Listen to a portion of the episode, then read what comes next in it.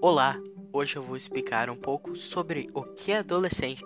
Adolescência é o período do desenvolvimento humano entre a infância e a idade adulta. Além disso, é uma fase de alterações físicas e mentais que não só acontece no próprio adolescente, mas também relativamente a seu entorno, isso é, a nível social.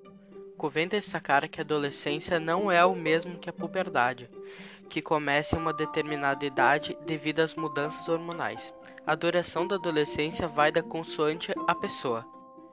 Curiosidade: em tempos passados era dito que você era um pequeno adulto, por isso que pessoas um pouco mais velhas que crianças às vezes eram mandadas à guerra para defender suas nações. Ou, em alguns casos, trabalhar em grandes fábricas multinacionais.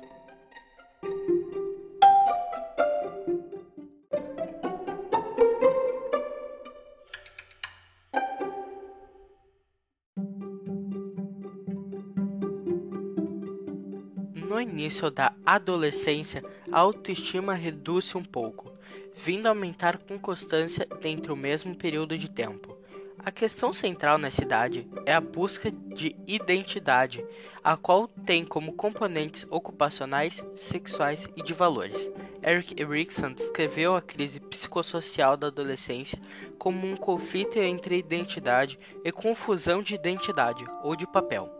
A virtude que deveria surgir a partir da crise é a de fidelidade.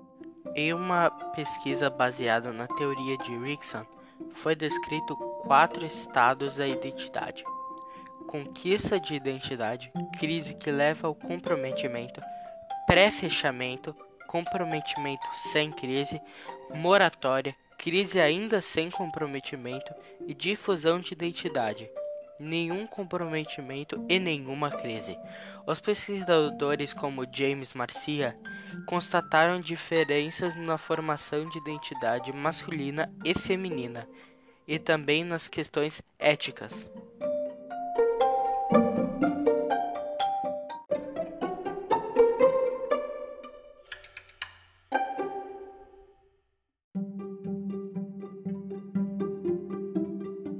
Devido ao aumento de massa cerebral em um adolescente, o cérebro se torna mais interligado e ganha maior poder de processamento. Adolescentes começam a ter as habilidades computacionais e de tomada de decisões de um adulto, caso não tenha determinado tempo acesso a informações.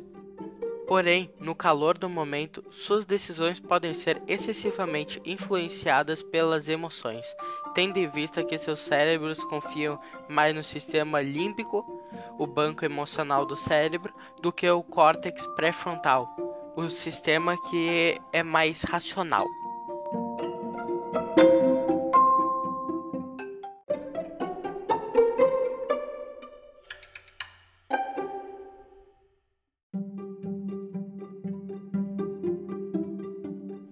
Geração Baby Boomers data de nascimento de 1940 a 1960.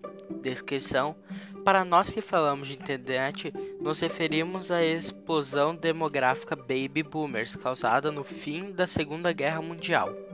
Geração X data de nascimento de 1960 a 1980 descrição, são filhos da geração Baby Boomer, muito rebeldes para os padrões até então estabelecidos.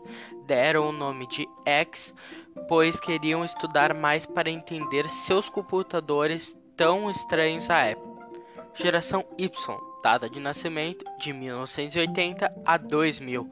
Descrição: são filhos da geração X, netos da geração Baby Boomers, também chamado de geração Millennials, pois nasceram exatamente na mudança do milênio. Essa geração ainda não possui uma unanimidade no que diz respeito ao seu período de classificação. Alguns dizem que começa nos anos 70 e outros que se estende até 2010.